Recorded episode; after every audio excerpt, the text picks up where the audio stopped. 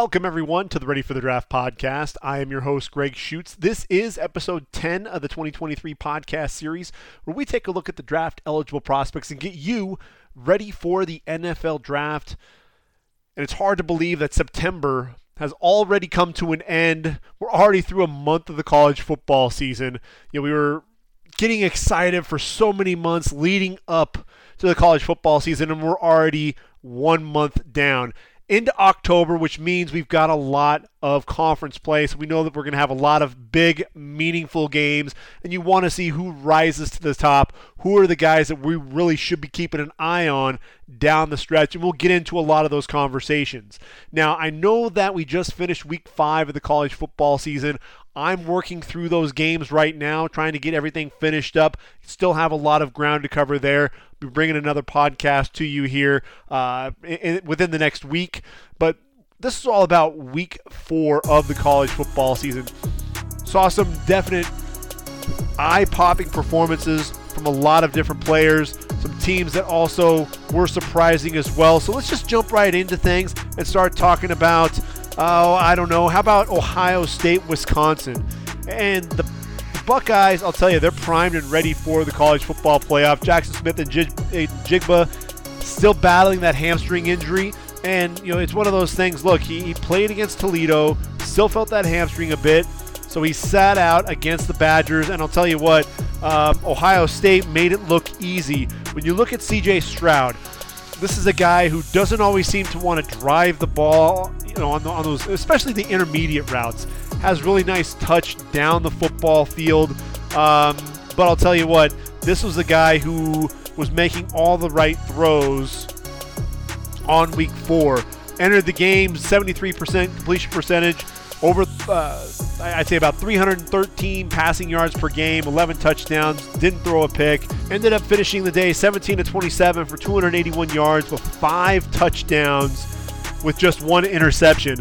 And I'll tell you what, when you watch his ability to survey the field, understand what the defense is doing, watches the corner sink to the inside. Receiver had room to work along the outside, puts the ball to the outside where only his receiver could get to the football. Uh, Cade Stover, the tight end, we'll talk about him here in a minute, um, but runs a, a crossing route deep, puts the ball between the linebackers in front of the safety on a line, puts it right there, hits the tight end, um, hits Emeka Egbuka on a 20 yard. Uh, deep over route. Um, linebacker looking for the crosser underneath, able to throw behind that linebacker to the receiver across the field, hits him in stride for a 34 yard game. Um, you know, there was a really nice play where he rolled out. He sold the run. He kind of tucked the ball, looked like he was going to run it. Linebackers came up on a play action, hits Cade Stover for a second touchdown, two yard pass there. So even just the subtleties didn't need to necessarily tuck that football to still make the throw. But look, that just exaggerated things a little bit, brought the linebackers to him, able to throw the ball right over the top. Corner route to Marvin Harrison Jr., thrown late behind the receiver, needed to have the ball out sooner. Definitely wasn't driven on a line. The safety over the top was able to ultimately pick that football off. That's one of the things that I'm saying with CJ Stroud is it's just that the consistency isn't there. Throw in, throw out.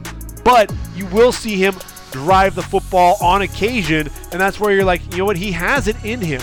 There was a deep out to uh, Julian Fleming just as he was coming out of his break, so you see the timing, the accuracy, and then the ball placement as well. Put it on him before going out of bounds. Um, you know, when he goes to throw the football at times, he'll sail the football a little bit. I think he overstrides at times. And so, you know, there was a play where he, he uh, hung his receiver out to dry. But look, CJ Stroud, the more you watch him, the more you're like, okay, this kid is he's getting it.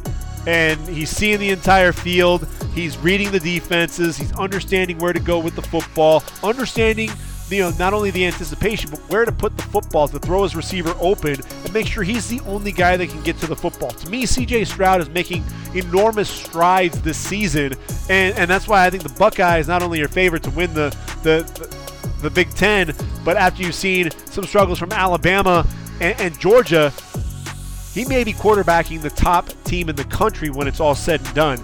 Uh, you know, the Buckeyes really are on a roll, and you have to point to number seven, who I, I, think is rising to the top of all the Heisman talk right now.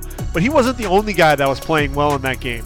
Uh, you know, Miyan Williams, the running back, you know, 11 carries, over 100 yards, couple of touchdowns. Look, he's the backup to TreVeyon Henderson.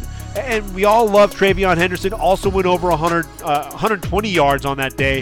Um, but Miyan Williams is draft eligible. He's 5'9, 225 pounds. You see him shoot through the hole. The toughness running through the linebacker's tackle, gets through another defensive back tackle as well. So you see the contact balance, the ability to break those tackles, bounces it to the second level, took on a safety grabbed his leg, dragged him a little bit before going down as well. You saw Dawand Jones block down, open the lane, allows him to bounce it to the outside. So he's showing some of that shiftiness for a guy his size. You know about the physicality, but he's able to get downhill as well. So he was one of the weapons that I was really enjoying watching. Obviously, with Marvin Harrison, we'll get to see more of him for another year as well. Um, along with TreVeyon Henderson, so that you know th- this team is going to be in good hands, especially at the skill position. Um, you know, when we talk about the top offensive tackle, I think Peter Skoronski right now is still the, the most technically sound of the tackles. Um, and I actually put Paris Johnson a little bit ahead of uh, Jaelyn Duncan. I was thinking, watching D- Jaelyn Duncan, we'll talk about how he did against Michigan. Have some reservations about him now. Um, when you watch Paris Johnson, there was a stunt, very patient, waited for Keanu Benton coming around, gets his hands on him, drives him up the field away from the pocket. Really good feet on the outside zone run as well, driving his man down the line and to the outside, opening up a huge hole. Good feet in his kick slide, short, choppy steps, patient with his hands, as I mentioned earlier. Shows off the athleticism, pulling around as well. Um, you like some of the lateral agility as well. You know, he slides to his right on an inside move, passes the defensive end off to, to the, the left guard, then kicks back outside to pick up the linebacker coming around, able to get his hands under that edge rusher, ride him away from the pocket. I thought it was a really nice game there for Paris Johnson. Look, he's 6'6, 310 pounds, the junior. We weren't sure exactly. I didn't put him as high in my initial rankings because this was a guard, really should be playing tackle. But when you have Nicholas Petit Frere and you've got the mammoth Dawand Jones, you know, left and right tackle. Then you also have Thayer Munford into the mix.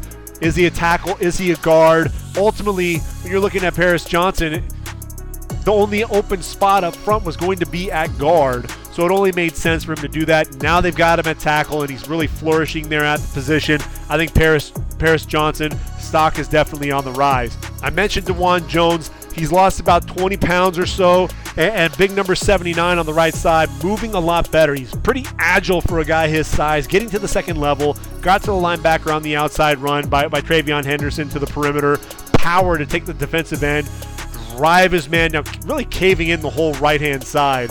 Um, nice kick out block on the linebacker, opening up a huge hole for, for Miyan Williams as well that I mentioned earlier. Lots of movement blocking down on fourth down plays as well. Um, I, I, think Dawand Jones is your prototypical right tackle.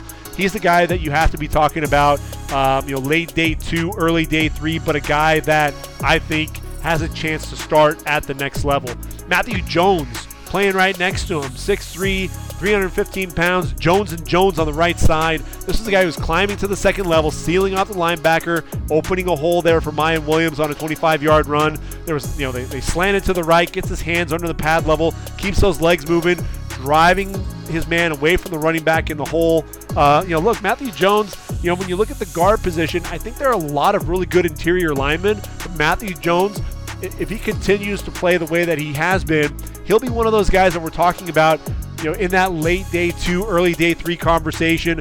Paris Johnson, though, is a first rounder. I, I don't think there's any question about that. And then when we talk about CJ Stroud, you know, I, I think you have to talk about him in the top three picks of the draft. When you're talking about quarterbacks, I know some people say, um, you know, he's number three behind Bryce Young and, and Will Levis. Some people say that uh, he's he's number two behind either Levis or, or Young. I think right now the the whole body of work, the feel for the offense, just the the poise, everything that CJ Stroud is doing is adding to that overall body of work and that that draft picture for him. Um, you just want to see the consistency. Can he drive the football? Yes. There are people that are out there that are saying that he absolutely can't do it. I've seen it.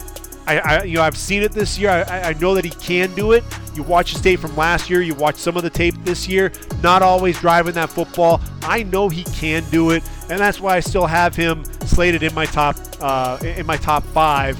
Uh, definitely, I think there's a good chance top three. And then defensively, I'll tell you what, the linebacker, Tommy Eichenberg, there in the middle, he was the one that really impressed me the most. Number 35, 6'2, 239 pounds. He's a redshirt junior. Had 14 tackles, a couple of tackles for loss. Really good pursuit of the running back on a stretch play. Strung him out to the perimeter for no gain. Read Isaac Guerendo um, on a run play, scrapes over the top, was waiting for the running back to bounce it out to him wraps him up for a five yard loss. Then they had a swing pass to the running back out of the backfield, able to get outside, trip up the running back for only a four yard gain before he could really get going. Could have been a big play. Eichenberg showing the ability to play both downhill and side to side. So I, think that's definitely helping his draft stock. When you talk about Wisconsin, obviously there's some some, some shakiness there in Badger country. Um, Madison has to be all up in arms. Paul Chryst has been fired. Um, week four, he was still there you know, it, it, wasn't until after Wisconsin lost to Illinois in Week Five that that Paul Chryst was fired. But look, I think the handwriting started to be on the wall. You look at Graham Mertz, 11 and 20, 94 yards, a touchdown and an interception. Look, Mertz is still, he's only a redshirt junior. They don't have the weapons for him um, at the receiver position. But look, you know, receiver runs an out route, throws the ball behind him right at the safety, Tanner McAllister, the transfer from Oklahoma State. Um, overthrowing guys. He was able to sling it on the run, um, heading heading to his left. You know, gets it to his receiver on the outside, but he was sailing a lot of passes. I think the mechanics aren't necessarily there. Anytime he was getting pressured, wasn't able to put enough velocity on the football. Graham Mertz, I know we talked about him. Really, I, I think one of the things that you talk about with Paul Chryst, not only does he not have the weapons, but his quarterback, I think if anything, there's been a regression more than anything else with Mertz it behoove him to either come back to, to Wisconsin, depending on that the, the head coaching situation, or he may be better off leaving and going somewhere else where he, he can have a chance to develop in his senior season. Braylon Allen's only a sophomore, but the kid's a stud. Look, 23 carries, 165 yards, and a touchdown.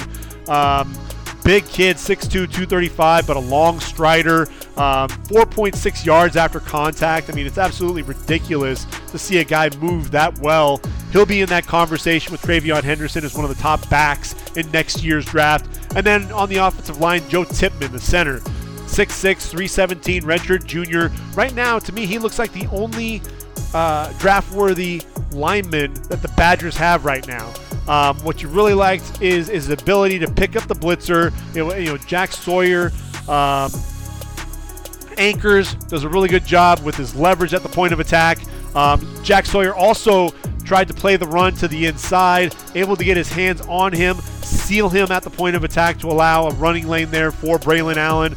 Um, agile to pull out in front of, of Allen as well. Followed that block, picked up some some big yards there. So, you know, Joe Tippmann's one of those centers. You know, he's an underclassman. He could decide to uh, to come back for another season. Um, you know, and I think if he's if he's not, you know, right now he's not in the conversation as a a, a uh, day two pick. So I think it behoove him to come back for another season. Again, depending on what happens with that head coaching position. But uh, you know, to me, I, I think with Tippmann, um, he comes back. He can anchor that deep, that that O line and really uh, shoot for that, that day two consideration. Staying in the Big Ten, I, I think Michigan, look, 34 27. You know, it was a it was a, a surprisingly close game there against Maryland. Uh, the Terrapins really played them tough, but uh, this was a game where Blake Corum really broke out. The 5'8", 212 pound junior. If you haven't seen number two, man, I mean, he's an absolute treat to watch. 30 carries, 243 yards, couple of touchdowns. This dude is thick. He's a big dude. I mean, 212. He added 12 pounds of muscle, and he's just he's he's he's not the biggest guy, but man, he runs with power, runs with speed. Um, you know, the, the speed to get to the corner just picks up yards in an instant. 10 yards, no problem. Speed to the corner, hits the hole in a hurry. Then the shiftiness to cut back to the inside. Power to run through DBs, trying to rip at the ball. Ends up picking up 25 yards. Uh, quick cutbacks. That's one of the things that you saw. Cuts inside the tight end block, pulling through, patient, accelerates, a quick acceleration to the next level, runs through another tackle, physical finish, 23 yard gain on that run. Elusive in space, uh, you know, fourth and one at the Maryland 33 yard line, 35 seconds to go in the half. Defense crowding the line of scrimmage, makes this awesome lateral cut to the outside off the edge, cuts it back inside off of the wide receiver Ronnie Bell's block on the safety, gets downhill, speed, and he's gone. 132 yards in the first half, um, most for for the Wolverines since 2018. Runs so hard between the tackles. That's one of the things that you love. The burst, the power, tremendous weight work um, in the weight room as well. Put that that 12 pounds of muscle. You see it in his legs. You see it in this guy's arms as well. Fifth career 100 yard gain. Had a 47 yard touchdown with, with 340 to play. Press the line of scrimmage. Foot in the ground. Bounces it to the outside. Speed to run out, outrun the defense. Really put the game out of reach. Um, you know, it was 34-19 at the time. Wound up 34-27 was the final. Um, Blake Corum to me, kid's a stud. Um, I've got him in my in my top three now at that running back spot. You put him right behind, uh, you know, Bijan Robinson and, and Jahmyr Gibbs, and I think it's definitely worth uh, worth that spot. You know, again, not the biggest kid, but man, I'm taking him in, in, in the second round, and uh, I've got a guy that I think can catch the football out of the backfield a little bit. Man, he's he's a guy. He's a bowling ball coming downhill, and good luck trying to stop him. Now, look, I'd be remiss if I didn't speak about his offensive line. Now, look, Zak Zinter, I'm a huge fan of his. 6'6, 320 pounds. Talking about interior line play, this is a kid who I think is a top 10 guard in this draft if he decides to come out. He's an underclassman. He pulled around, sealed out the linebacker, opening up a hole for, for Corum. Um, ultimately getting into the second level. Really good knee bend and pass protection. Keeps that pad level low. You see some short, choppy steps out of him in pass protection. I think the mirror drill he'd do very well in.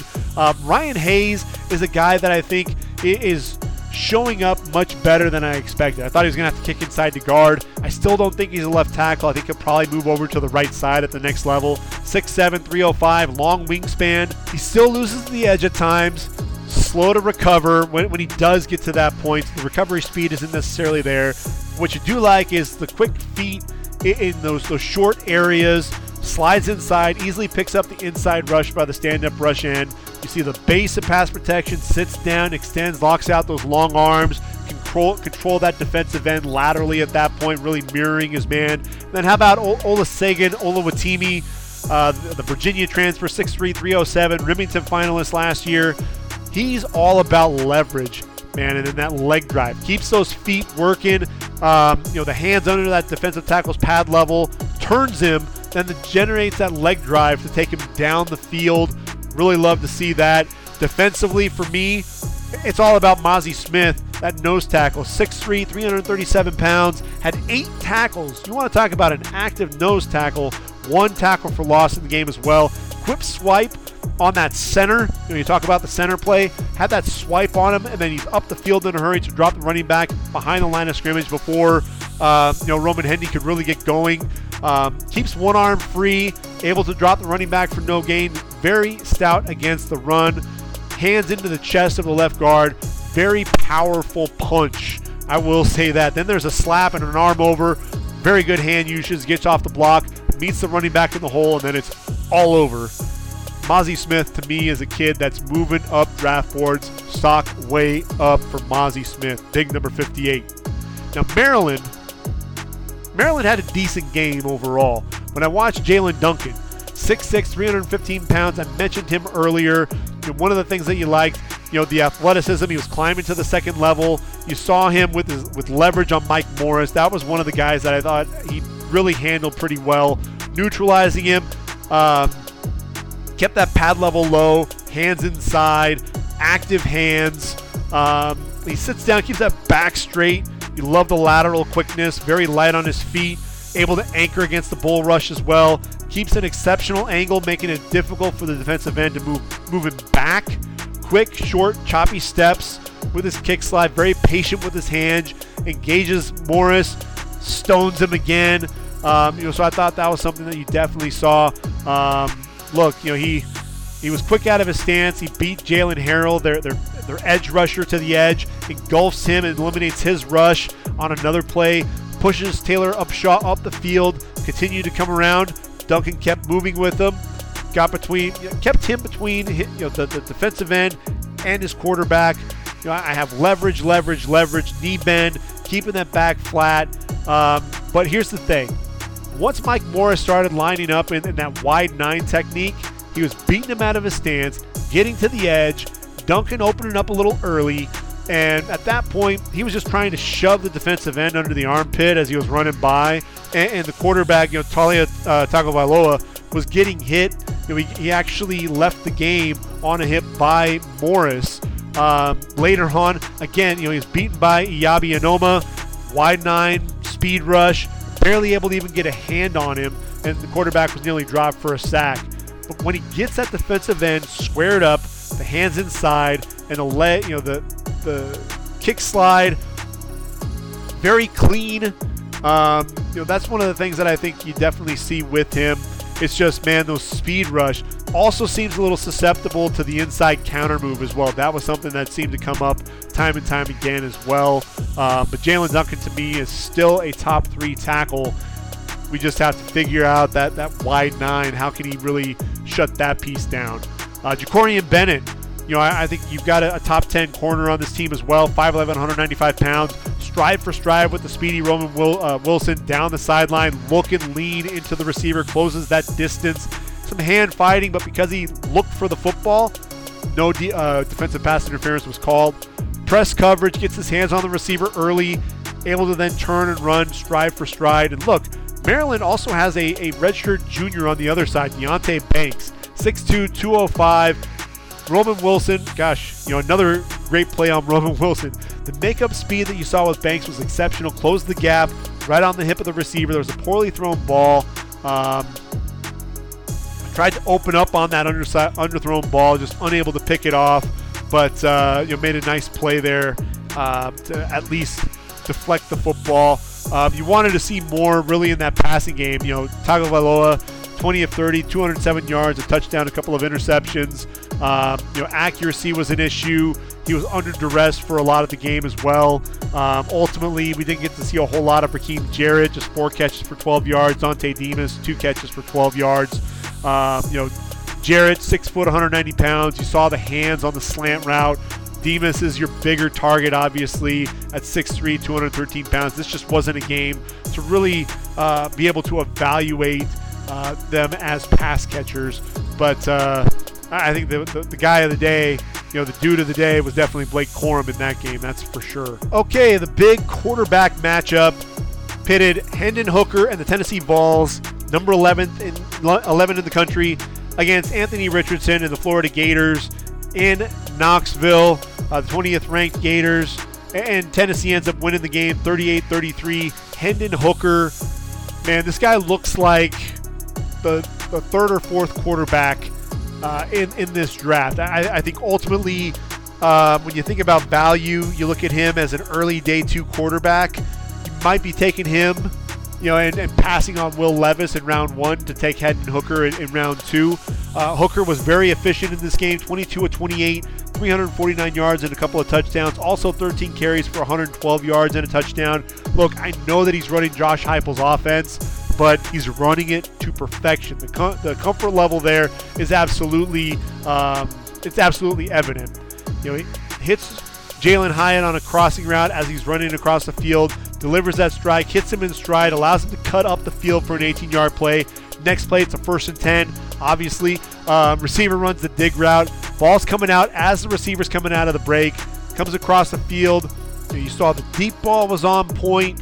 Um, even without Cedric Tillman, he was still able to distribute the football. Bru McCoy, five catches, 102 yards, and a score. Jalen Hyatt, five catches, 58 yards. And, uh, you know, Ramel Keyton, three catches, 69 yards. Even Princeton Fant, the tight end, five catches for 43 yards. Spreading the football around a little bit without his main weapon there. A lot of guys catching a lot of really nice passes from him. And look, you know, he looks right, pockets collapsing. He's going to pull it down, follow his blockers, and get down the field. Ultimately, does a great job setting up his blocker, cuts to the outside, acceleration down the sideline, runs out at the 18 yard line, was a 44 yard gain. This was a guy that I, I think was in, in, complete control. When he did miss, you know, he, he put the ball on, on the back hip uh, of his tight end, Jacob Warren, which allowed the safety, Rashad Torrence, to close in a hurry, knock the pass away.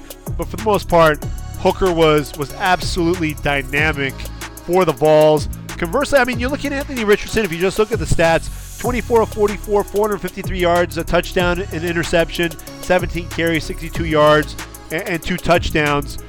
You know, you're like, wow, he had a had a tremendous day. The Florida Gators had to have won, and, and ultimately that wasn't the case. You know, with Richardson, look, you know, we know that he has the physical tools. He's 6'4", 232 pounds.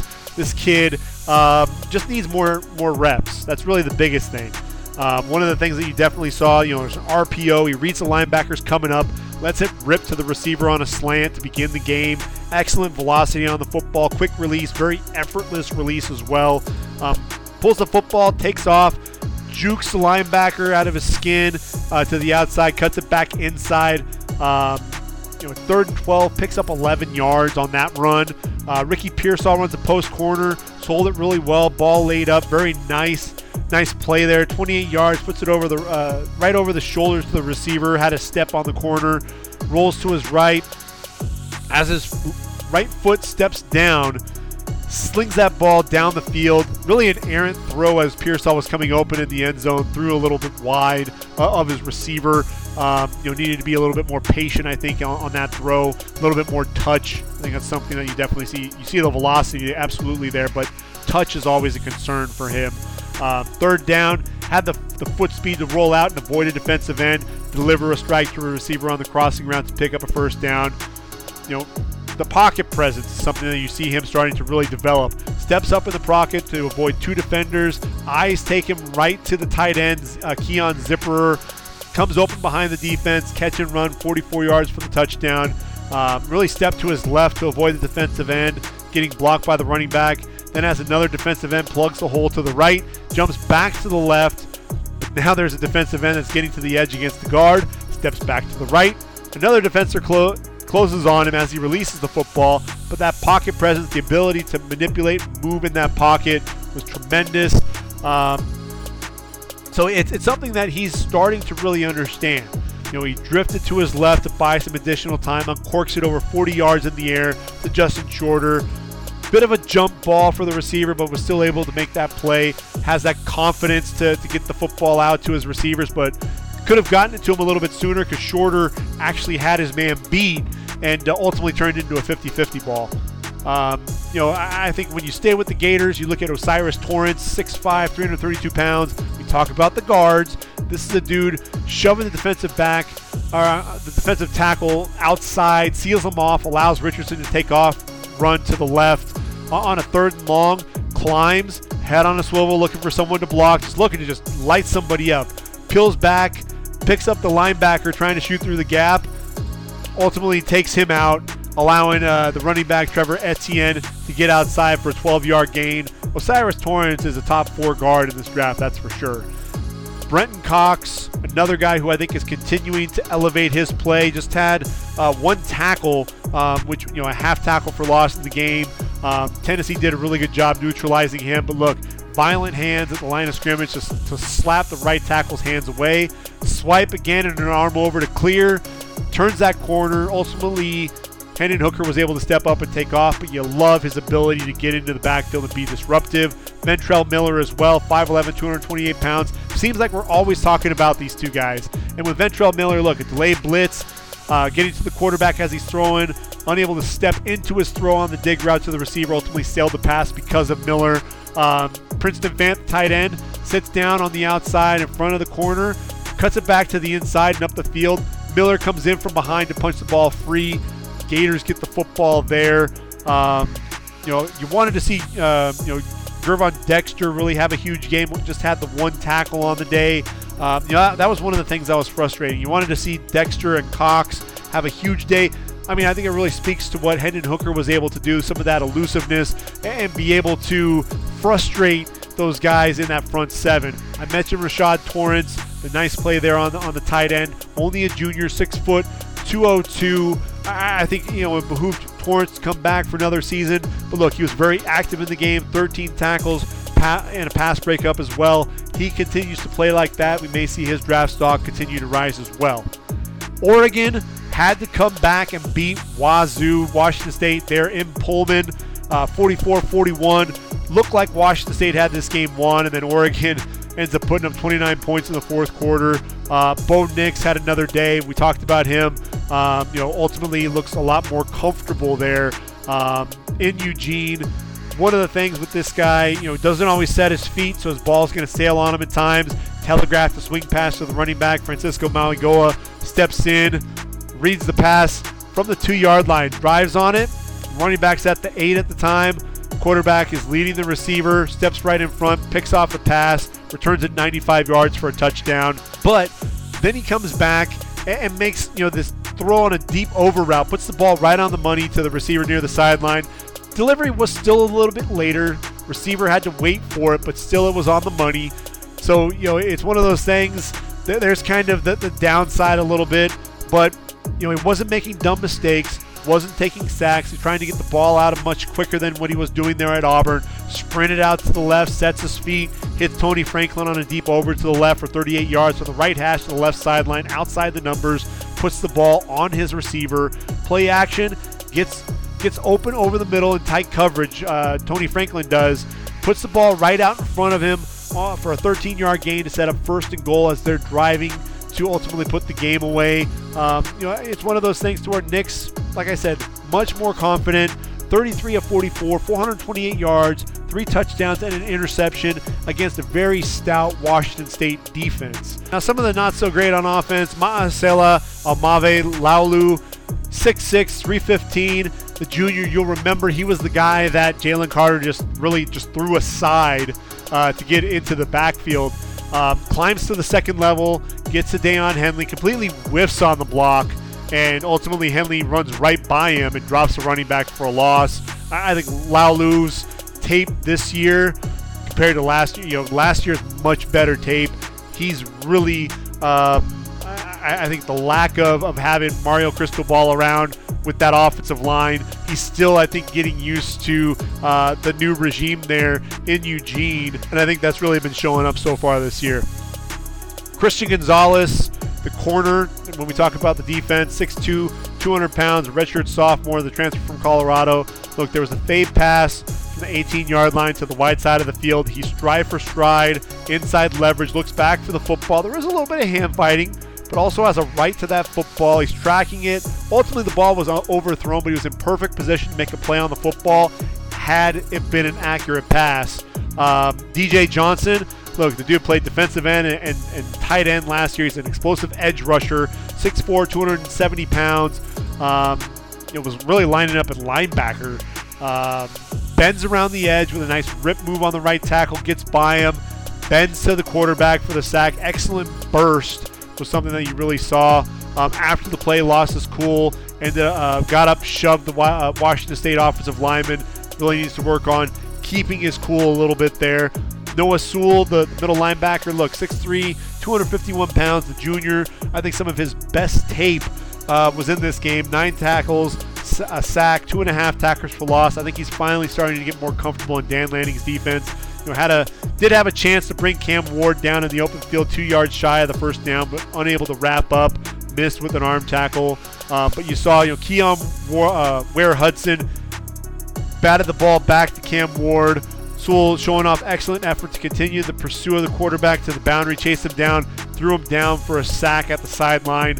Uh, the you know he's showing off uh, being as active as he is, as relentless as he is, seeing the ball much better uh, as we move into the season. His ability to uh, drop into coverage, play forward against the run. He's playing a lot faster, playing a lot more instinctively than he has been in the uh, you know the past couple of games. So that's nice to see there for, for Noah Sewell, a guy that I think a lot of people were expecting big things from as a first rounder.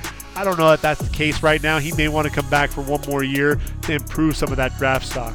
Now with Washington State, Cam Ward, 37 to 48, 375 yards, two touchdowns, couple of interceptions nine carries for 44 yards and a score as well. Look, first play from scrimmage uh, at the 25 took a flea flicker, pitched back to him at the 15, sidearms it across the field to the 50. Ball kind of fluttered on him. Renard Bell comes back for the football. It was a little underthrown outside the numbers. Um, but you just saw some of the, the creativity there, you know, the ability to kind of sidearm that throw to get it out there. Um, second and goal from the six. Defensive tackle Casey Rogers gets up into the backfield, able to escape, rolling out to his left, gets outside the pocket, scores with his legs. But what you really appreciated with his arm was his, it was the touch, his ability to make the throws in front of the safety when he needed to. Um, you know, this is a guy who, you know, he started the game 10 of 13 for 124 yards. You saw the poise in the pocket, stepping up, knowing the pressure where it was coming from, pull to run when he needed to but it was the poise in the pocket, reading the defense, knowing where the blitz is coming from, and throwing in that direction. You saw some pretty good ball ball placement as well. Um, you know, being able to throw wide side, back shoulder throw, uh, putting the ball on a line where only his receiver could, could make make a play on the football. Took advantage of a corner, looking at the sideline. Um, ultimately gets the ball out there. Great recognition. Hits De'Zhaun Stri- uh, Stribling coming off the line, put the ball right on him, allowed him to take off down the sideline for 38 yards. Really a heads up play there. Then how about the improvisational skills as well? Scrambles to his left, defender in his face. As he's stumbling to the ground, kind of flip the ball up to the running back who catches takes off down the sideline for 25 yards. You see guys like Russell Wilson uh, and, and Patrick Mahomes making plays like that. You know, Cam Ward showing off his own Patrick Mahomes, Russell Wilson impression. You know, really a nice play there. Uh, defensively, look, we're always going to talk about Daiyan Henley there for, for the Palouse posse. Um, eight tackles, a quarter, quarterback hit, and a, and a tackle for loss. You know, I, I, mentioned him beating the block of, of Laulu, climbing to the second level, dives inside, dropping the running back for a loss. Uh, just very active. The range was something that really jumped off the screen as well. Um, I'll tell you what, Francisco Mauigoa, the 6'3", 230 pound sophomore linebacker, not draft eligible, but you saw the lateral agility, the diagnosis, reading the quarterback's eyes, reacting on that swing pass that he ultimately took to the house. But you saw the speed. He was running away from guys. So really impressive display there at that linebacker position. So if you're a team in the Pac-12 that has Washington State, much like USC does here this upcoming weekend, watch out. They're, they're not going to be an easy out for you at all. Now, if we talk about Clemson, number five ranked Tigers taking on Wake Forest, uh, the 21st ranked Demon Deacons, uh, Truist Field. Look, it, it, took two overtimes, but uh, DJ Uiagalelei was able to outduel Sam Hartman 51-45. It was a classic, and look, DJ's back. The, the, you know the confidence is there. He, he's dropped the weight, looked great at, at you know 6'4", 220 pounds. 26 of 41, 371 yards, five touchdowns. Also have 14 carries for 52 yards. Looks much quicker with his feet. Um, you know, one of the things that you just absolutely loved was he was putting it, putting the ball right on the tight end in zone coverage. Jake Briningstool had a big game. Davis Allen as well. Um, shoot, we can talk about the, the game-winning touchdown. Put the ball where only his tight end had to really put that back shoulder throw because if he had delivered it on the numbers, the, the DB had that inside position on him would have made a play on the football. Um, you know, threw the ball up high earlier to, to Davis Allen over the middle, uh, allowed that tight end to climb it, climb the ladder, get over the safety. Excellent touch to put it where only his tight end could get it. Um, you also love the two point conversion there, able to uh, shrug off the, the defensive end, uh, Rondell Bothroyd, who I, I, think is one of the better edge rushers there in the ACC, and, and was able to shrug him off and locate his high school teammate Beaux Collins coming free for a successful conversion. Had a second defensive end at his feet when he threw the football. So again, you know, not you know being fearless there in the pocket. Had a 21-yard touchdown in overtime. Clean pocket from the wide hash to the outside shoulder on a fade to the opposite sideline. Dropped it in right over the shoulder for a score as well. Just absolutely pretty ball. Uh, you know this. You know he's not without flaws. Um, you know, he had a throw to to Brennan, uh, Brandon Spector down the sideline. Ball was a little uh, was thrown a little to the inside, not enough air under it. The corner, Gavin Holmes, had a chance for a pick. Ultimately went through his hands, and brings in the ball for a 41-yard touchdown. But it really should have been picked off the way that that, that football was was placed there. Um, but look, he's a tough runner. Um, he just ball security scares you at times. Had the ball knocked out on one of his runs but look, you know, I, I think we can finally say that, that DJU that everybody's calling him. I like to call him DJ Uiagalelei. Um, I, I, think he's definitely showing up in a big way. Um, I'd love to see him come back for one more year and see if maybe he can be the number one quarterback in next year's draft. Um, you know, offensive line wise, Jordan McFadden, look, 6'2, 205, good lateral agility and pass protection. Um, Rondell Bothroyd, though, stutter on him, cross his face to beat him to the inside, was able to force uh, his way between the, the, the tackle and the guard to pressure the quarterback. So some of that speed, especially susceptible to that inside rush at times. He could anchor um, versus the bull rush a little bit as well. I still think Jordan McFadden's probably better off playing inside though. Uh, Bryan Bresee, look, you know, looped around on the outside, kept working to get to the quarterback. You see that athleticism on display. Uses the hands. That's one of the things that's so impressive with him. Slapping an arm over, turns the corner, flushes the quarterback from the pocket. Too often, though, allowed the guard to shoot his hands inside him before he could get his hands into the frame of the guard. As a result, he gets stood up, you know, but when he was able to keep himself free of that, use those hands, slap and rip to get off those blocks. Look, the second play in double overtime kept the hands off of him, able to drive the right guard back towards the quarterback. They got a hand up to knock the pass down to force a third and 10. Ultimately, we know what happened with Wake. It didn't end up converting. Game over uh, Myles Murphy, though, is a guy a lot of people, including myself, have at the top of their defensive end rankings, and you want to see more out of him. You want to see him take over games. But this is a guy, look, you know, in the last three games, he's racked up his three sacks and the four tackles for loss. Um, you know, and ultimately 12 of his tackles in the last three games against La Tech, Wake Forest, and then NC State. We have to throw in there since that was week five. But um, you want to see a little bit more out of Myles Murphy. Um, you know, Bryan Bresee. Look, KJ Henry has shown the ability to show some speed coming off, affecting plays. Tyler Davis on the inside, beating guards with, with quick inside moves, getting a quick sack um, in, in the backfield, able to beat the center, drove him back into the backfield to ultimately drop the running back for a loss on the first play of second overtime. I want to see Myles Murphy take over games and be dominant, and I just haven't seen that yet this year. Davis Allen, only a junior, but the 6'6", 250 pound tight end showed something there, um, bodying up safeties in the end zone, uh, elevating over them, bodying up a safety in double overtime as well, climbing the ladder and elevating, extending to the outside, that body control, hauling it in. Also, an excellent blocking tight end. He's one of the better tight ends in the league and people uh, in, in the country, and people aren't really talking about him. Uh, for Wake, I mean, Sam Hartman, look, man, you know, this guy had surgery in August to remove a blood clot in his left shoulder. And, uh, you know, he, he's been, you know, look, 20 of 29, 337 yards, six touchdowns. This dude was money. 36 yard touchdown to Jahmal Banks. There was a slow mesh, pulled it, show, uh, showed rush, then threw deep uh, to the receiver. Ball hung up a little bit, but the receiver was able to go up with the corner on his back for the touchdown one of the things with, with Hartman is he just doesn't have the arm strength. I, I, think what he does do is he does a great job with the pocket manipulation.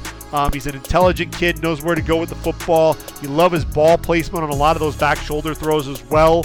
Um, you saw that time and time again. Hartman's the guy who's going to ultimately play in the league um, as a backup, but he just doesn't have the arm strength to be a, a full-time starter. Um, but look, you know, 6'1", 208, keeping an eye out for, for Hartman as the season goes along. I think he's going to end up continuing to put up big numbers for Dave Clawson and company. Uh, A.T. Perry, look, four catches for 51 yards and a touchdown. Does a good job working back to the football. That's one of the things you like to see from your receivers. Able to run by the corners vertically. That's something that you absolutely saw from him elevates over the receivers as well, uses that big frame to his advantage. Um, that's one of the things that you love to see. Tracks the ball well over his shoulder. A.T. Perry's a guy who's going to be playing on Sunday, 6'5, 206. Just a matter of when he decides he's going to ultimately enter the draft. That's going to be the big question mark at this point. Got to speed things up a little bit um, as we go. Don't have too much time left in the podcast, and I got a lot of games that I still have to bring to you. Um, so Texas A&M ultimately the the Aggies taking down Arkansas 23-21. Um, you know, Ainias Smith in this game, right ankle rolled up on while he was blocking on the outside for Max Johnson, a season-ending injury there. Um, Layden Robinson, the guard, 6'4", 330 pounds, This dude was physical at the point of attack. That's some of the things that you really love to see. Got under the, the defensive tackles pad level, drives them across. Um, good feet to mirror and pass protection, and so good at pulling around, sealing off the linebacker. One of the times he got so so quick around around edge, ultimately got got called for bear hugging the guy and dropping him. But that's something that you saw time and time again. He'd pull around, get over to the left hand side, and seal off that edge to allow uh, De'Von Achane to do his thing. And De'Von Achane absolutely did do his thing in this game. 19 carries, 151 yards, and a touchdown. Also three catches for 15 yards. And with, with De'Von Achane, what you see there is a guy who has that explosive speed. That's what you love. Um, had the ball at his own eight, splits the corner and the safety, who both had angles, gets to the second level, finally brought down at the 30, 62 yard game. Dynamic, speed, kills. He's also patient, wait for blockers, puts his foot in the ground, then runs to daylight. Runs through two tackles, by the way. Good contact balance, the vision to see the cutback lanes. Takes the handoff, foot in the ground, hits that cutback, jukes out the linebacker Bumper Pool to get inside him, uses that jump cut to bounce to the outside. To me, I, I think De'Von Achane is the guy who's continuing to gain that momentum for, for the Aggies, and uh, especially with, with Smith going down, uh, quarterback play has been inconsistent. Um, you know, they, they really need to run that, that ride that running back as much as they can and really you know play ball control behind that offensive line, especially with Bryce Foster, you know, a guy who can end up being a first round center in next year's draft. Ricky Stromberg, 6'4", 310, the center. Uh, this is a guy, look, you know, he's flat footed after the, the snap, slides to his right, defensive tackle with a nice slap, arm over, caught him leaning, couldn't get back over, so ultimately it was Shemar Turner able to pressure KJ Jefferson, force him up in the pocket. Very poor rep from Stromberg. That's something that you see from him. You'll see the, the technique. You'll see him look really good. Gets his hand underneath the armpit, driving his man away from the quarterback on one play. Then he's just flat footed on the next. Really a head scratcher for me. KJ Jefferson, look, man, 18 carries, 105 yards, and a touchdown. 12 of 19, 171 yards, two scores very efficient that, at that quarterback position. That's one of the things that you definitely saw. Um, I think the biggest thing was the athleticism um, that you absolutely saw on display. Um, did have a 56 yard touchdown pass to, to Warren Thompson deep down the middle of the field. Receiver behind the defense had to slow up for the football, but did put the ball on the money. Just not enough arm strength to get the ball out in front of his receiver. You know, he's a big athlete, and you want to see him continue to develop. Only a junior, so we'll see him come back to Fayetteville next season. Drew Sanders, Bumper Pool. Look, Sanders at, four tackles had a half a sack. Um, he drives into the left guard off the snap, snap, stack, shed, nearly gets the quarterback for the snap, the, uh, the sack as he's trying to leave the pocket to the left. Quarterback able to shake free, ultimately run to the outside. Uh, but Sanders is just so relentless. He's a lot of fun to watch. He's one of the better edge rushers in all of college football. Bumper Pool, seven tackles on the day, a pass breakup. He's quick coming downhill. He's a guy that can drop into coverage a little bit, can blitz. He's one of those guys, a day three gem for a team. Uh, I, I think I can absolutely see that happening. Now, I think one of the upsets of the day, Texas Tech taking down the 22nd ranked Texas Longhorns, 37-34 in overtime. Um, and look, Donovan Smith is a guy that is really going to be you know taking notice. Uh, 6'5", 230 pounds, 30 of 56, 331 yards, two touchdowns. Also had a touchdown on the ground. This is a guy who's just continuing to develop. You see the ball placement. You've got decent arm strength from the guy. Um, a, a guy that is just impressing every time he, he takes the field. And uh, I think Joey McGuire has something there at quarterback. He'll be someone to keep an eye out for in Big 12 play over the next couple of years. Uh, Tyree Wilson, we keep talking about him, and there's for good reason. Six tackles and a half sack in the game, 6'6, 275 pounds. The burst up the field, uses those hands to get off the block with a quick arm over to get to the quarterback. There's a swing pass to the running back. Chases down the ball carrier on, on you know, outside the numbers. It was a six yard game, but chases him down outside the numbers and brings him down. Puts his hand in the dirt, uses his hands to get off the block. Another arm over again to get to the inside. Ultimately flush the quarterback from the pocket. You love also seeing him starting to the outside, crossing the face of the running uh, the right tackle to get back inside. Power to, ri- to drive that right tackle back toward the quarterback in the pocket. Dude's a beast. uh, he should be a first rounder when it's all said and done. SaRodorick Thompson, look, you know, was the leading rusher there at Texas Tech in, uh, I believe, 2019 and 2021. 6'1", 215, very much a downhill, one cut and go type of a runner. Um, had 17 carries for 70 yards and a score. He's the guy that could be a late day three pick, possibly a, a priority free agent, but a guy who I think will get a look at the next level because of the physicality um, you know, with which he plays. Um, Bijan Robinson doing Bijan Robinson things 16 carries, 101 yards, two touchdowns. Um, had a 22 yard reception to open the game. You love the hands, patient on the outside zone, gets that foot in the ground and then gets north and south, bursts through the hole, drags uh, tacklers for extra yards. Um, run play starts to the right. He's bottled up, able to jump back, cut it to the left, bounces it outside, sets up the DB in space, the head and shoulder fake, jab step to the inside, gets outside for 12 yards. Could have been a four to five yard loss. Um, you know, there was an interception that was thrown deep. He was able to chase down Reggie Pearson Jr., tackles him in the open field. You love the effort there after uh, after the turnover.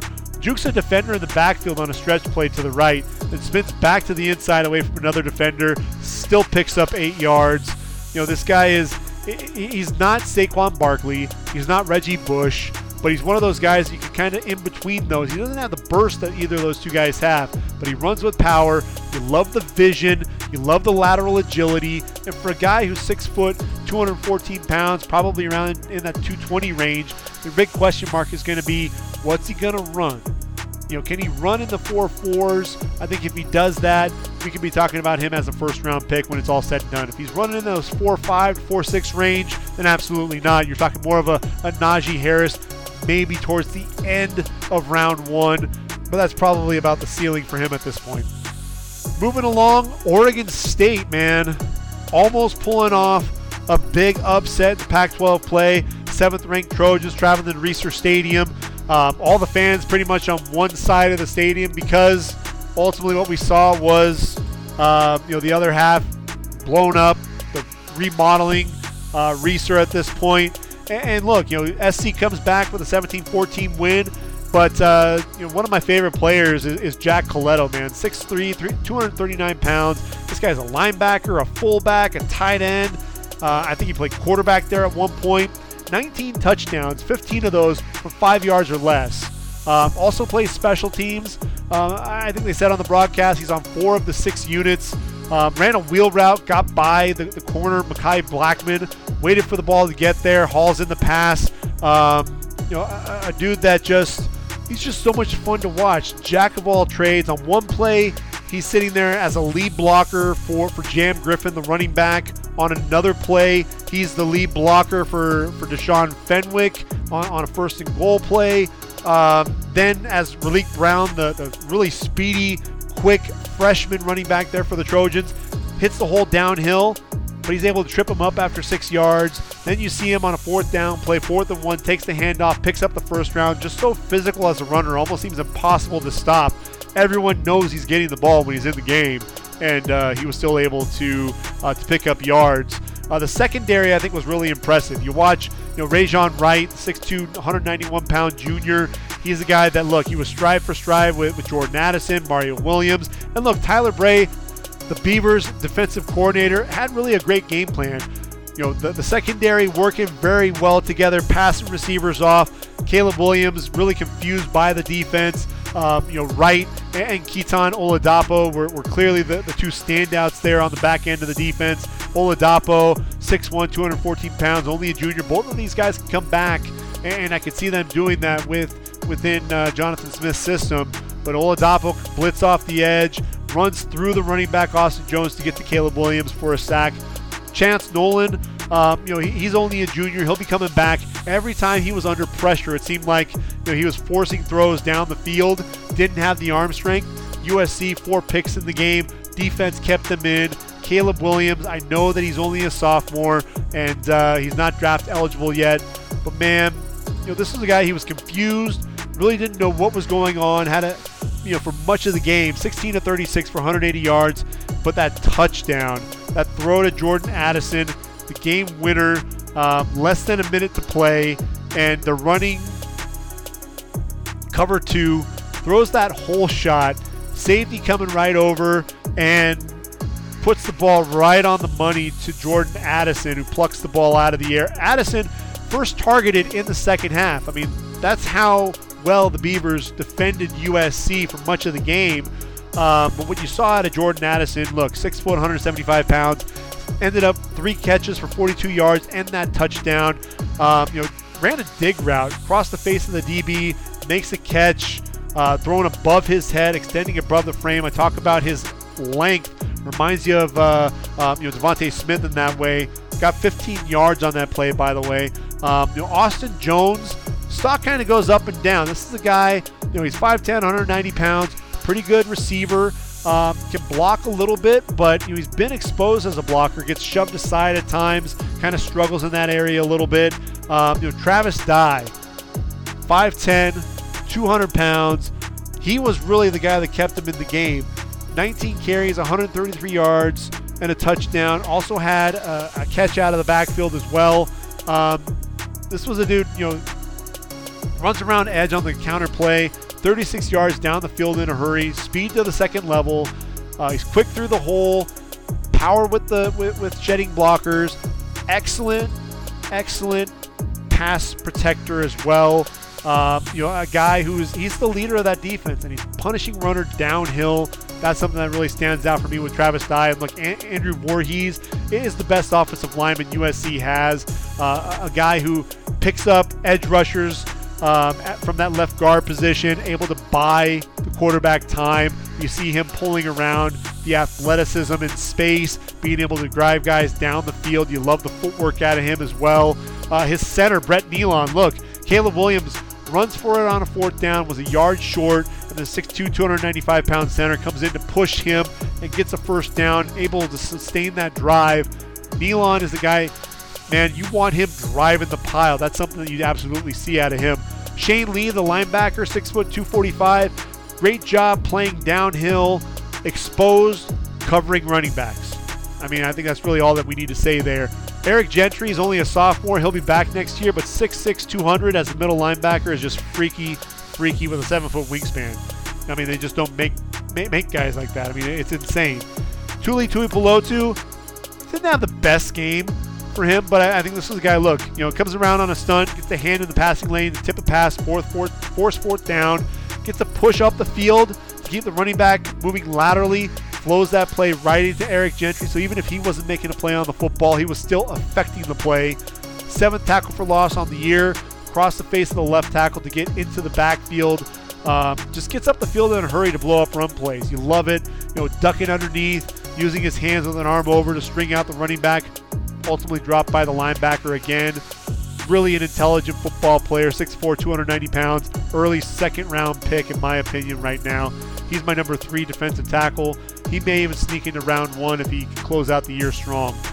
Mekhi Blackmon, the Colorado transfer. This is a guy who's continuing to really pick up steam. He, he was the guy against Stanford who had the leaping interception, tips the ball to himself, covering, I think it was Brycen Tremayne, the Stanford receiver, but uh, you know, ultimately running stride for stride um, down the field. Ball was overthrown. Needs to just don't be so grabby. You know, that's one of the things that was really frustrating watching him play. But you know, right on the hip of Tyjon Lindsey on a corner route, tugged the jersey twice. Just a couple of small tugs, but was really playing over the top on that corner route. Quarterback over overthrows it, able to pick off the pass, um, getting over the top right there at the five yard line there for the Trojans. Trojans eke out a, a victory, but the, the, the teams that want to be great, they have to step up in games like that. And that, you know, fortunately for the Trojans, he was able to do that. Washington takes on Stanford. Michael Penix Jr. Look, you know, this was the guy who was on the money. Um, you know, but it's one of those things. He's a lefty. Really was throwing the ball well to the left side of the field more so than the right side. Really just could not throw the ball um, anything over 10 yards. You know, was really struggling with some of that accuracy there on that outside. Tremendous arm strength. You know, I, I think that's something that people don't really give him credit for, but 50 plus yards in the air, no problem. And uh, had a big day. You know, 22 with 37, 309 yards, and, and two touchdowns there for the, the Huskies. 40 to 22 winners on the day. Uh, Jaxson Kirkland was back, the 6'7", 300 pound left tackle. Battled injuries. Um, you know, but look, he was slow to pick up the inside rush. That was one of the things that was frustrating. Um, but did a good job locking down on the defensive tackle, allowing Wayne Taulapapa to run off of his block. Um, extends into the defensive end, but the feet weren't matching what the hands were doing, so ultimately gets beat. Um, so it's just it's one of those things where I think he needs to get that that playing time back.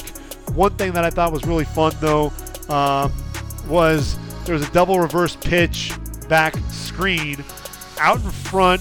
There's the safety, Jonathan McGill. I don't even know what Jonathan McGill was trying to do. If he was trying to, he was getting trying to get to the perimeter, but he runs right at Jaxson Kirkland just kind of drills his giant hit to drop him. It didn't make a whole lot of sense, but I think Kirkland started to get into the flow. It's going to take some time, though, for him. Um, he just really needs to get back into the flow of things. Henry Bainivalu, the, the guard, though, dude, he's a right guard, 6'7", 307, nearly 35-inch arms, tough along the interior, can pull, get a kick-out block on the linebacker on the outside, extends those really long arms to the defensive tackle uses a long arm, use that left arm to really control the point of attack. Uh, defensive tackle swipes at his hands right off the snap, able to recover with good feet, shooting those hands back inside as well. And then we finally got to see Zion Tupuola Fetui get to the quarterback. You saw the effort coming off the edge, drove the right tackle back, used his hands to shove him back, then works to the inside, forcing Tanner McKee to get outside the pocket, use those hands to fight through the right tackle to the outside, drops him for a sack, comes off the edge untouched, beats the block. Well, it really wasn't much of a block by tight end Benjamin Yurosek coming across the formation, runs by right by him, loops around deep up in the pocket, then gets back to to uh, drill Tanner McKee, who was trying to step up as well. Really nice to see him back out on the field and playing well. Tanner McKee, 6'6, 225, 17 to 26, 286 yards, three touchdowns, three interceptions. This is a guy who really showed that he's just he's nothing more than a pocket passer. He really struggles to get outside the pocket. When the pressure was on him, he was really struggling to, to get um, to get out of there. You know, the, he really held the mesh too long. It really helped against USC because those linebackers were sucking up. But we never really got to that point against Washington because that O line just wasn't blocking for him, and they were getting into the backfield time and time again. I just thought Tanner McKee struggled. Stock way down for me on, on Tanner McKee at this point uh, after this game.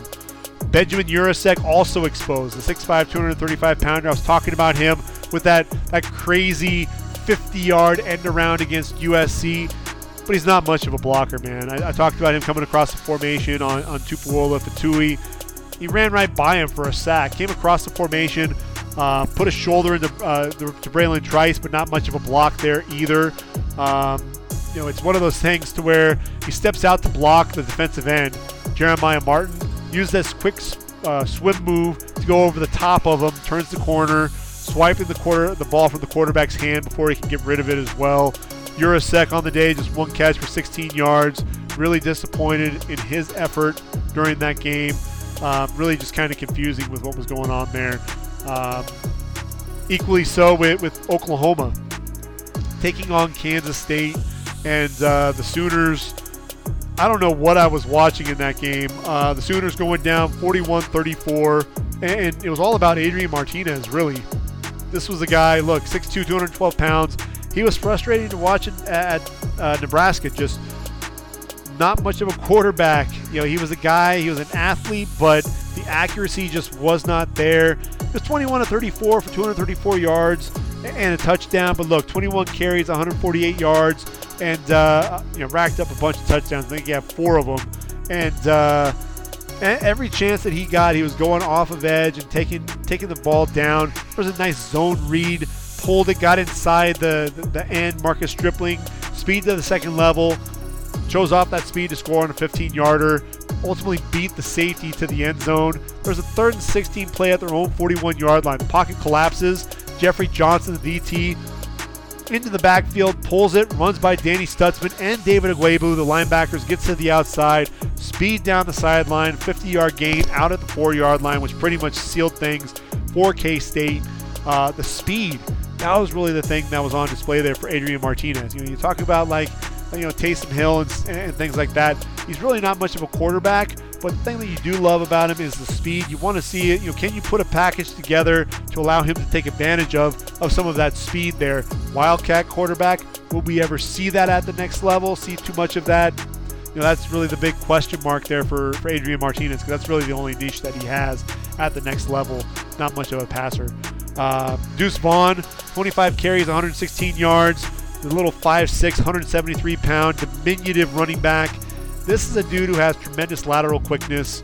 That's one of the things that you absolutely see. You see his acceleration coming downhill, the vision to see the, cutback lanes, gets through arm tackles. This dude is little, but you know, the contact balance is ridiculous. He's so patient to wait for his block, sets them up really well, and then cuts right off of those blocks.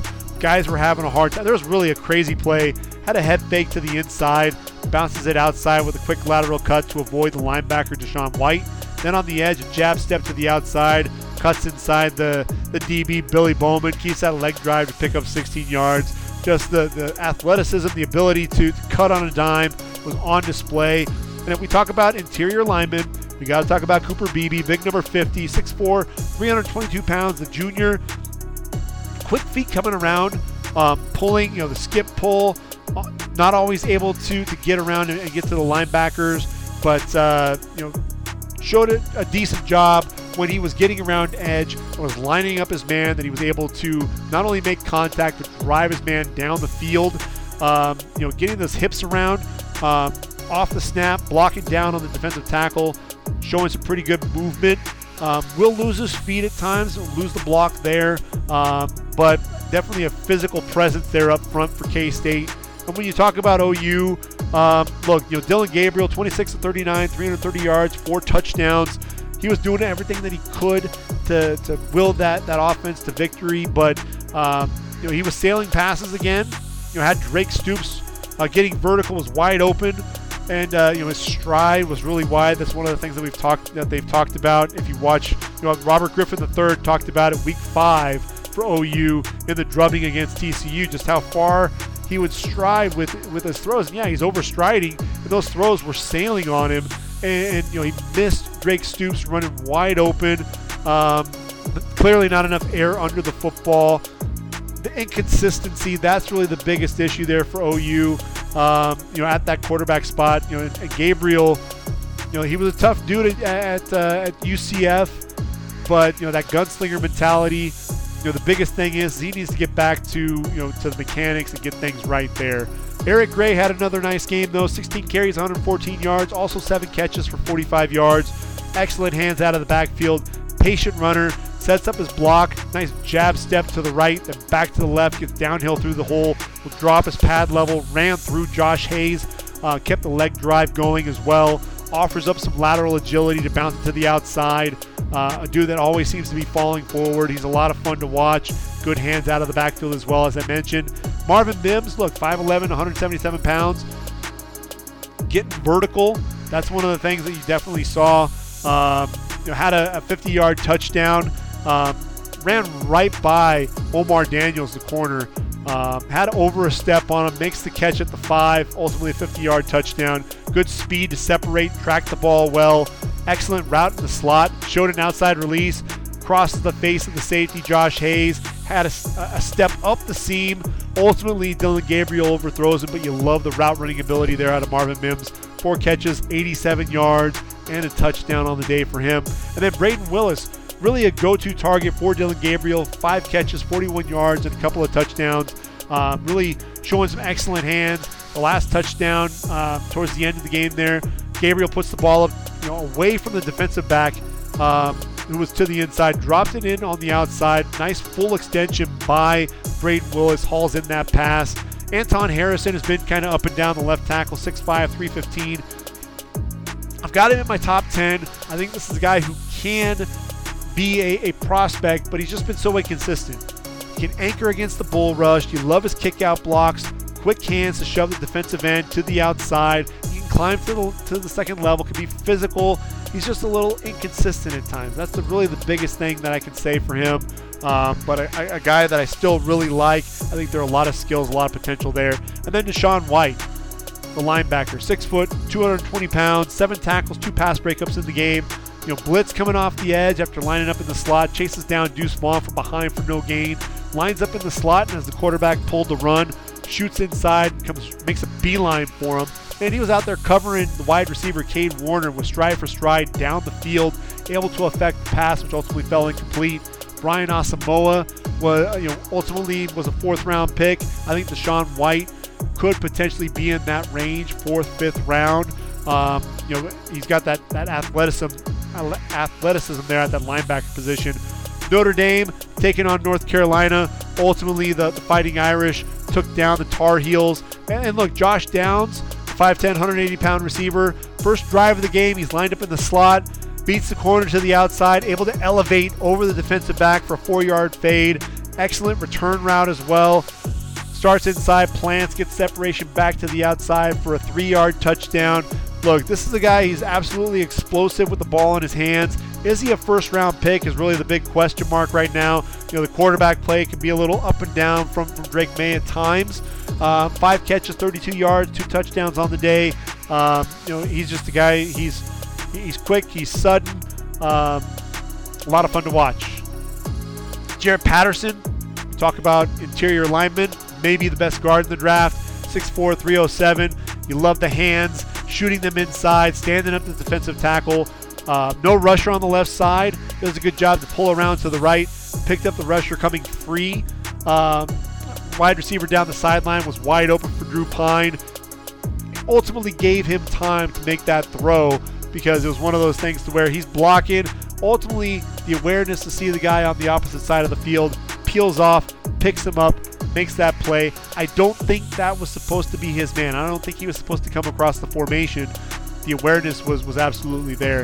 And Michael Mayer, come on, 6'4", 251, top tight end in this year's draft, seven receptions, 88 yards, and a touchdown. The route running ability, um, his ability to set up his man, that's one of the things that you love. He can extend for the football away from his frame, can elevate if you need him to, um, can go one on one. Um, ran a fade route in the end zone, able to extend over the DB, shows the body control.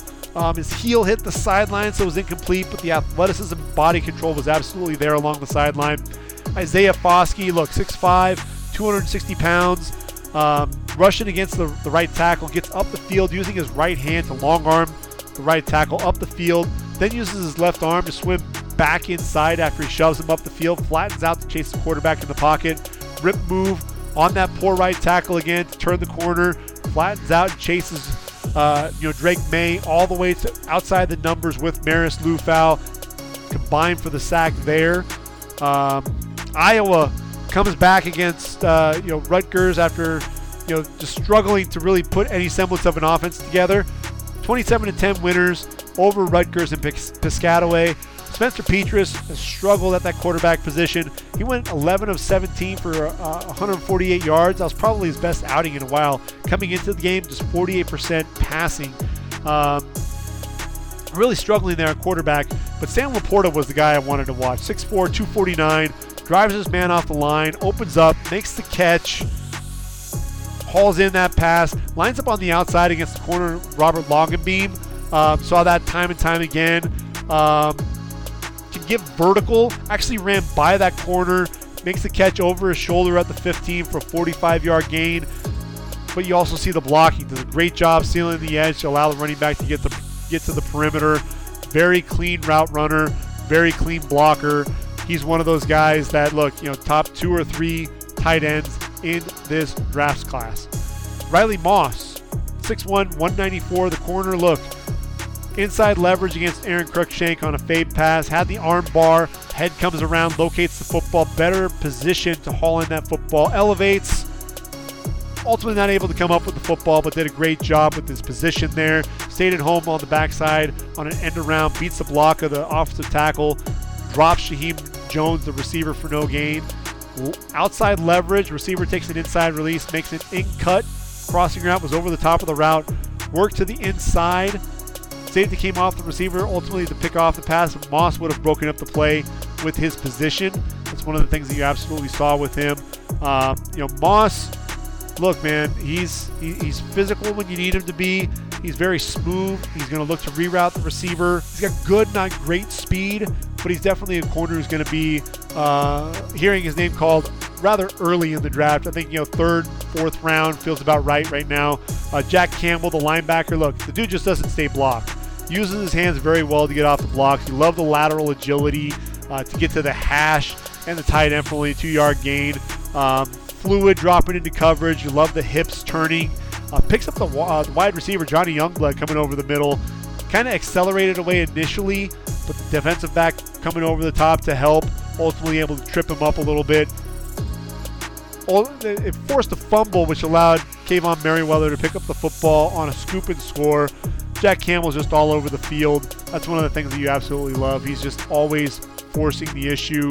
Quarterback rolls out to the right, looked to hit that tight end, Johnny Langan, along the sideline. Came downhill, closed in a hurry to drill the tight end, force the ball in the air, nearly picked off by the other linebacker, Max Llewellyn. Jack Campbell, number two or three middle linebacker in this draft. I think he's a guy that that could be early on day two. Um, another guy, look, if he wants to come out, he, he can get drafted pretty high in the draft, fourth, fifth round. You're talking about Tory Taylor, 6'4", 230 pounds, the punter. Yes, we're talking about punters. 23 punts, 48.3 average, 13 inside the 20, a long of 62, top four in, in all those stats, which is ridiculous. Kept pinning the Rutgers deep at the four yard line with his first punt. At the Rutgers 42, punts it, puts it behind the punt returner. Ball is out at the seven yard line. His career 146 punts, 49, 45.9 yard average, has 72 punts inside the 20, career long of 79 yards. Just give him the Ray Guy Award now. This is a dude who can absolutely affect field possession, and with this defense that is so aggressive and gets after you, it, it's a lot of fun to watch. Um, you know, play play that possession game. And then Lucas Van Ness is a powerful dude there up front. Doesn't get the start, but a guy who can play a defensive end or tackle. 6'5", 275, the redshirt sophomore. Look at D tackle, on a third down, loops around on a stunt, gets to the quarterback, drills him as he's throwing, which led to a pick six by the corner, uh, Cooper DeJean. Um, push into the left tackle with a bull rush, position so that he's extending his right arm to get the inside rush, keeps driving to the quarterback, gets off the block, and drops the quarterback for a sack. You love the long arm on the right guard, extends in to force his way through, big hit on the quarterback as he's throwing. At some point, we will be talking about Lucas Van Ness as one of the, the factors up front in a draft class. May not be this year, but next year's draft class, keep an eye out for number 91. Remember, Van Ness was the guy who bowled over Peter Skoronski a season ago.